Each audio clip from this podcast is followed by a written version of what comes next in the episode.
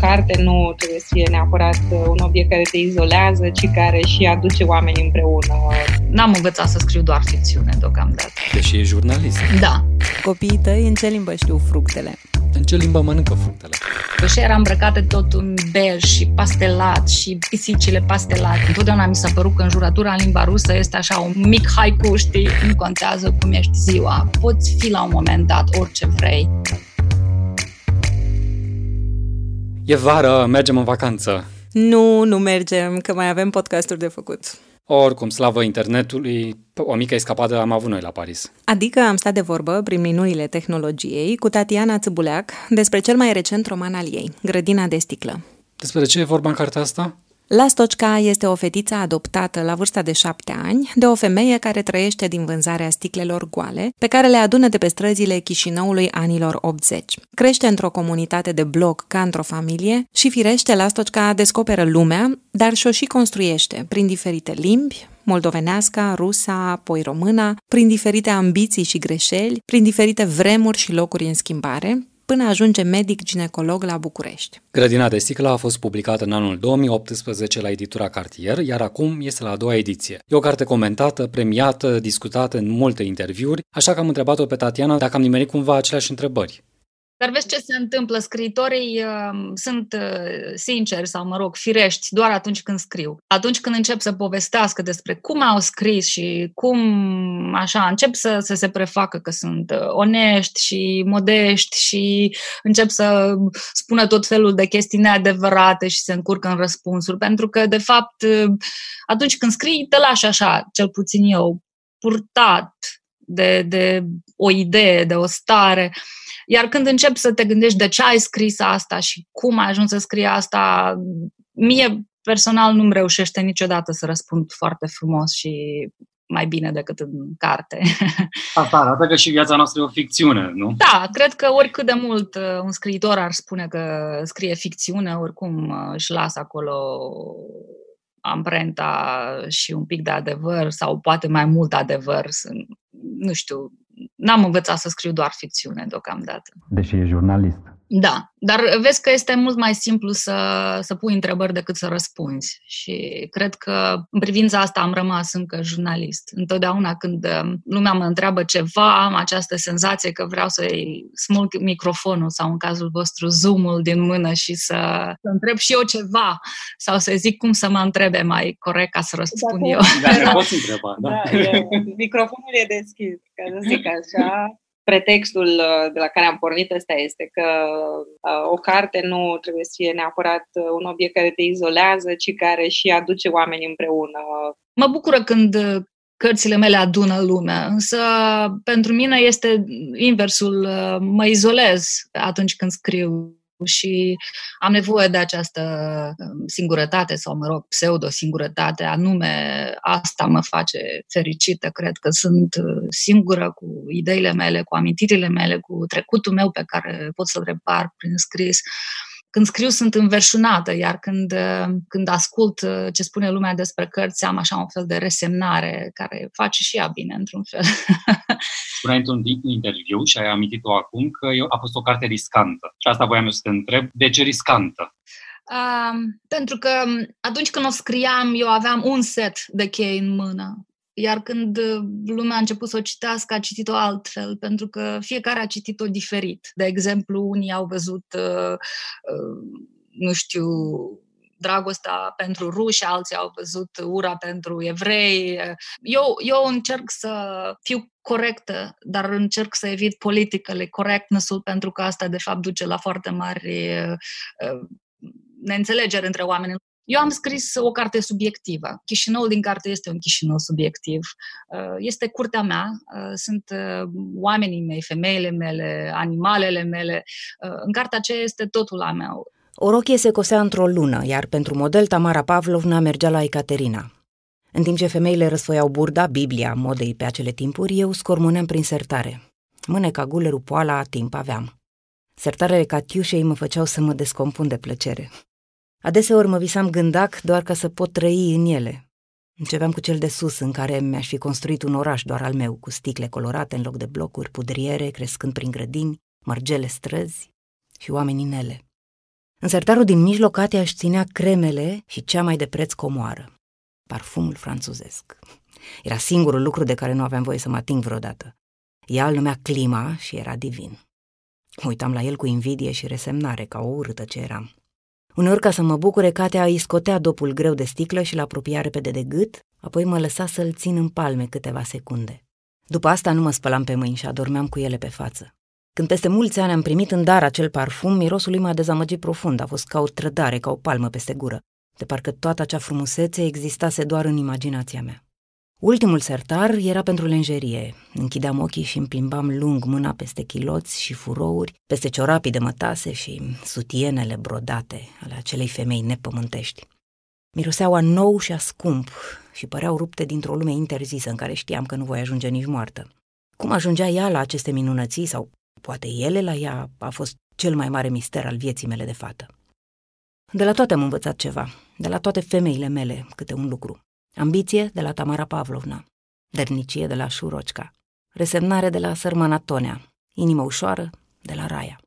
Și doar de la Katia, care a fost lumina ochilor mei, n-am reușit să învăț lecția până la capăt. Frumusețe, știa ea cel mai bine. Dar n-a fost să fie. Ai schimbat ceva acum în carte de pildă? Nu, nu, nu, pentru că eu nu merg pe mâna poveștii, eu merg pe mâna unei stări și uh, cărțile, ambele, uh, sunt așa un caleidoscop de stări sau așa îmi place mie să le văd. Starea, starea contează. Eu, eu sunt așa, cumva merg pe imagine și pe stări. E ca un film. Cred că în literatură eu caut uh, starea. Asta și eu am fost tentată să, să te întreb de ce, de ce n-ai salvat-o pe Lastocca. Tu întrebi asta pentru că ești mai bună decât mine, probabil. De asta voiai ceva mai multă lumină. Că eu mă feresc de prea mult bine, de prea mult râs, de prea multă lumină și culoare. Melancolie controlată.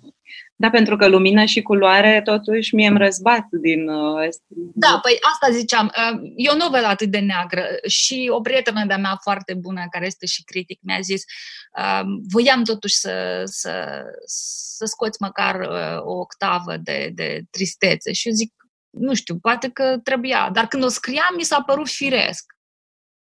Decât cu rușinea, mai bine cu durerea la stocica să trăiești. Să ții minte asta de la mine. Durerea când vine, îți bate la ușă și îi deschizi. Și gata. Se așează cu tine la masă, bezi dintr-o cană, îți înfoaie perna pentru noapte. Ca de o mie de ani începe a trăi cu tine durerea. Ca o fată bătrână te vrea doar pentru ea. Crezi că eu nu m-am zbătut? Crezi că n-am plâns? Scoateți un dinte, aruncă-l și o să mă înțelegi. Mai strajnic te doare golul decât plinul. Picior mi-a cerut și am dat. Mână mi-a cerut și am dat. Și iată, trăiesc. Împreună ieșim din iarnă, împreună coborâm în iad. Fără durere, îmi pare, m-aș risipi ca varul acela de pe perete. Dar cu rușinea la stocica, treaba e groasă. Rușinea nu ți-a nimic, ea ți adaugă. Intră în tine ca o așchie și te umple de puroaie. Pe o secundă să o primești și nu te mai uită în vecii vecilor. Îți sare la gât, te încarcă, iar de sub talpa ei drăcească nici moartea nu te scoate. Nici chiar moartea. Să ții minte asta de la mine.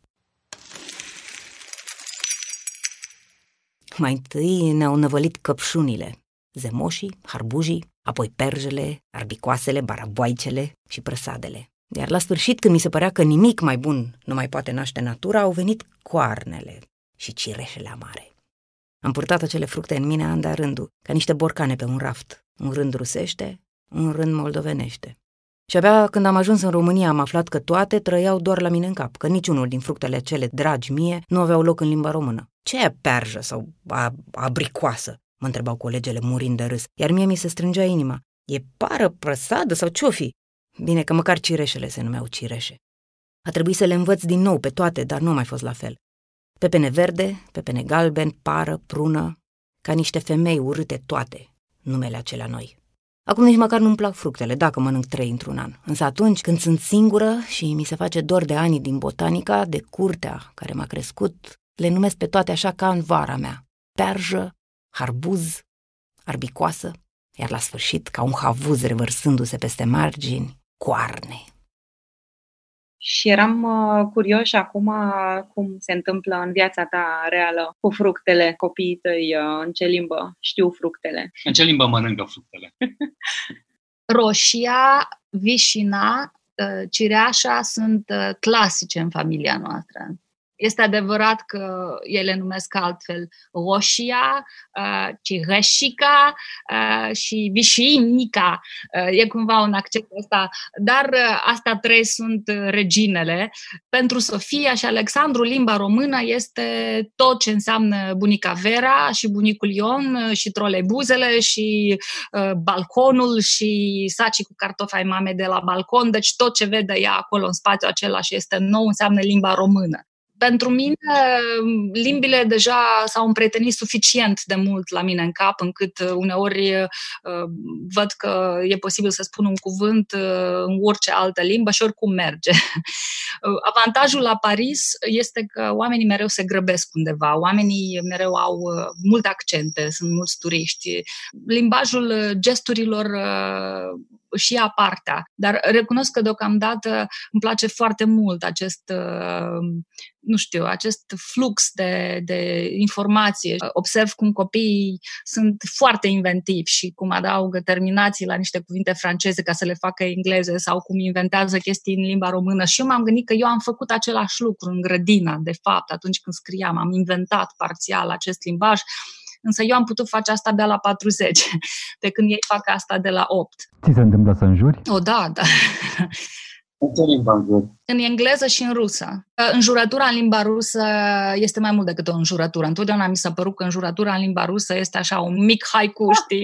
E o chestie aproape sublimă, pe când în limba română, în primul rând, că știu doar niște înjurături din astea potcovite religios foarte tare, pentru că poate bunicul meu înjura, dar bunica mea își făcea imediat cruce și făcea ceva acolo la gură și eu, nu știu, din asta tut sau uh, sângele, nu știu cui, nu, nu, nu mi-aduc nimic nou. Spuneai la un moment dat că ți-e frică de București. Ce te sperie la București? Claudiu a citit toate interviurile. București, ca să spun așa pe scurt, m-am împăcat. Um, a fost așa întotdeauna un... Um, nu știu, am avut eu așa o, o frică de București pentru că prima dată când am fost în București, cu mulți, mulți, mulți ani în urmă, venisem să facem lecții de dicție pentru prezentatorii ProTV. Și bineînțeles că dicția noastră era plină de lăuri, nu că acum ar fi mai bună, dar atunci era plină de lăuri din astea rusești, grele și mi-amintesc că am fost într-o la o doamnă acasă care ne povestea așa, avea o gură foarte mm, activă. Fiecare literă ieșea așa cum trebuie și era îmbrăcată tot în bej și pastelat și pisicile pastelate și canapelele pastelate. Deci era așa o, un zen pastelat. Dar și ea tot îmi spunea să, cum spunea, să moi, să moi buzele. Nu știu, m-am, m-am întors de acolo crezând că niciodată nu voi face nimic am venit cu ideea să-mi țin gura închisă mult timp după asta. Și uh, acum sunt ok, dar uh, vin rar pentru că eu vin rar peste tot. Eu, dacă ar fi după mine, aș sta doar acasă, în grădină și... Și când stai acasă, ce faci? Te uiți la filme? Da, mă uit la multe filme. Îmi plac filmele. Mă uit la un film uneori și de 150 de ori. Atunci când, uh, nu știu, când uh, sunt în pană de, de idei sau de inspirație, pot să mă întorc la un film care pe vremuri a însemnat ceva pentru mine și să mă uit la el încă o dată și încă o dată și încă o dată, așa cum s-a întâmplat cu Twin Peaks, de exemplu. Dar uh, acum, dacă ai zis că le revezi, îți uh, dau în continuare aceeași stare sau tu observi că starea ta se schimbă cu fiecare mm. revizionare? Mm, uneori se schimbă, dar de fapt nu, mă duc exact în acel punct nevralgic și îmi amintesc cumva uh, caleidoscopul ăsta de, de stări. Ca niște locuri cunoscute în care te plimbi. Da, da, da. Și care îmi sunt prietenoase, deci ca niște străzi pe care, de care mi-a fost dor și merg pe ele și mi-amintesc lucruri. E un fel de jurnal. Al stărilor. da. Revenim la, la filme, fiindcă și în Grădina de sticlă uh, e așa un ecou uh, despre Cernobâl, acum că ne-ai învățat să spunem corect după atâția după atâția ani de Cernobâl. Exact, după atâția ani de Cernobâl. Uh, și uh, a fost mare vâlvă și aici, bineînțeles, cu serialul omonim și eram uh, curioși dacă tu știi serialul de pe Netflix. L-am văzut pe tot în două zile, cred, și mi-a plăcut foarte mult. Am început să-l văd în uh, original, uh, iar după asta am găsit o dublare foarte, foarte bună în rusă și am continuat așa. Uh, mi s-a părut că efectul este și mai mare. Pentru mine, nu pentru mine, dar Cernobâl cred că este o tragedie în primul rând umană și apoi o tragedie care li s-a întâmplat rușilor sau ucrainenilor sau belorușilor. Este un film uh, care cred că mulți după ce l-au văzut s-au simțit răzbunați. Sunt și din acei care au vrut să urască pe cineva concret și acum, uite, au niște fețe, chiar dacă sunt niște fețe ale unor actori, dar este mult mai ușor să urăști o persoană concretă decât să urăști un sistem. Deci, după tine, are o notă de autenticitate, pentru că asta, asta a fost unul dintre reproșuri, de pildă. Uh, bun, accentul acela un pic uh, american sau irlandez sau ce era pe acolo, uh, desigur că poate tăia un pic la ureche, dar asta îi poate tăia doar pe acești ruși foarte fini care vor să spună că oricum ei aveau să facă un film mai bun, dar ei n-au făcut un film mai bun. Uh, noi mai avem uh, o întrebare, fiindcă la fel din uh, fragmentele alese, unul este despre cum o vede Lastocca pe Tamara Pavlovna. De când ajunsesem la Chișinău, îmi însăilasem o viață cu un soare în mijloc, Tamara Pavlovna. Strălucea, ardea și prefăcea totul în scrum. Era ca o pasăre măiastră, Tamara mea Pavlovna ucigătoare, dar miloasă. Vicleană, dar cu dreptate. De gura și de mintea ei se fereau toți ca de boală, dar tot la ele se întorceau când nu aveau scăpare. Uneori când ajungeam noaptea și ea se despletea de culcare, mi se părea că părul îi se va preface în pene, iar limba în pară fermecată. În prima zi mi-a arătat un colț, șez și învață. Și așa a rămas. Lucra mereu, primind și adunând sticle, amăcind bețivii și lingușind lumea cealaltă. Înmulțind, rotunjind, construind din copeici imperiul care urma să fie la sfârșit al meu. Ea m-a învățat alfabetul, republicile și banii, mai ales banii, pentru că numerele și rublele nu sunt tot una. Și proștii știu să numere, însă bani nu știu să adune. Banii ușori, icoana ei din piept. Credința ei de toate zilele. Care, în lipsa alteia, era oare greșită? Cel mai important totuși era să vorbesc rusește. În fiecare zi să învăț șapte cuvinte, nici zece, dar nici cinci. Și să le învăț bine. Când greșeam și greșeam mereu, își făcea arătătorul triunghi și mă lovea drept în frunte. Ochii ei fără gene se dădeau peste capa ciudă, iar mie îmi venea să mă bat singură. Eu m-am întrebat așa de-a lungul cărții ce fel de părinte este ea. Cum, cum este ea? E, e un părinte bun? E un personaj contradictoriu, adică da. este ba o femeie care protejează și oferă o, o dragoste, așa cum ce înseamnă dragoste, oricum e un cuvânt greu de definit, dar îi oferă o, o protecție. Pe de altă parte, o femeie care autoritară, Tamara Pavlovna este un părinte tipic pentru acele vremuri, este un părinte tipic pentru Uniunea Sovietică. În timpul acela, copiii aveau mult mai puține drepturi și mult mai multe obligații. Oricât de mult ne-am străduit să fim părinți buni, oricum copiii noștri vor avea ce povesti la psihiatru peste 20 de ani.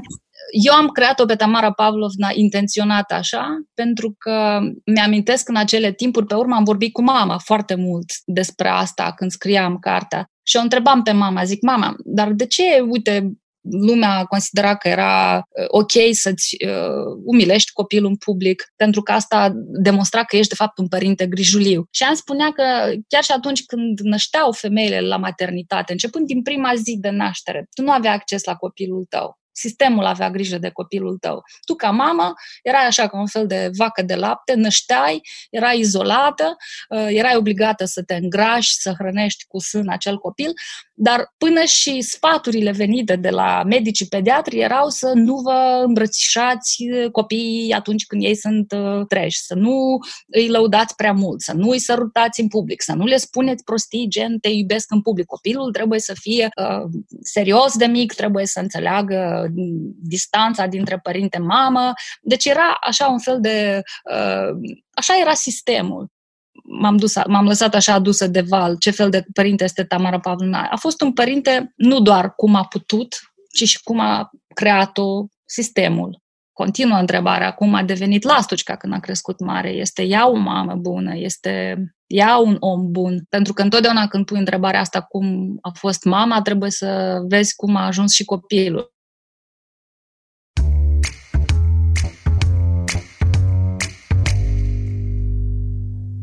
Întrebări fixe pentru idei mai puțin fixe.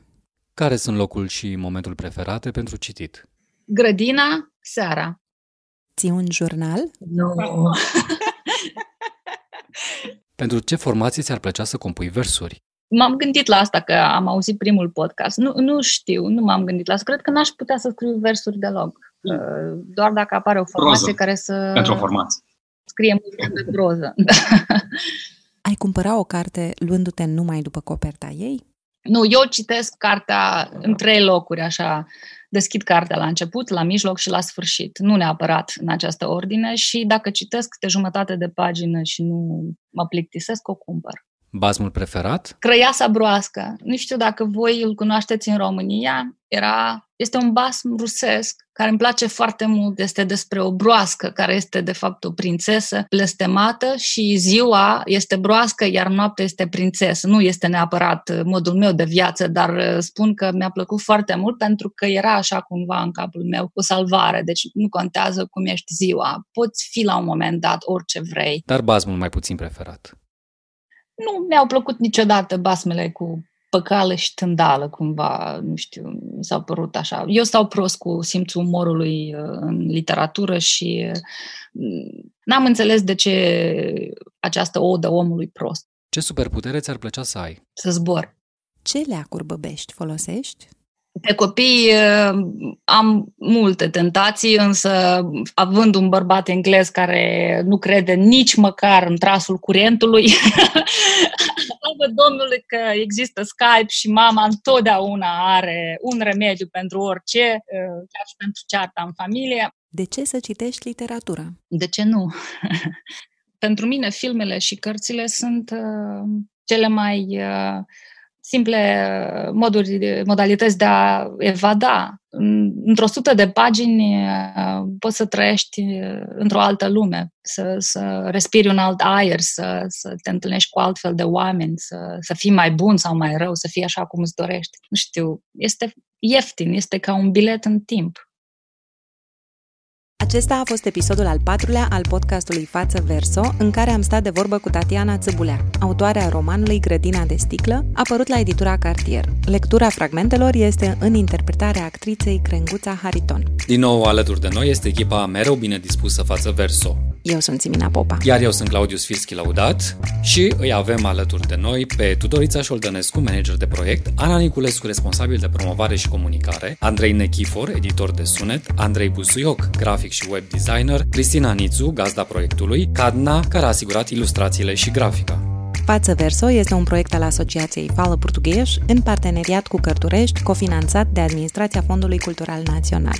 Data viitoare o vom avea invitată pe Lavinia Braniște, cu care vom vorbi despre romanul Interior Zero. Episoadele apar o dată la două săptămâni. Vă invităm să dați subscribe pe aplicația voastră de podcast și puteți da vestea mai departe printr-un share.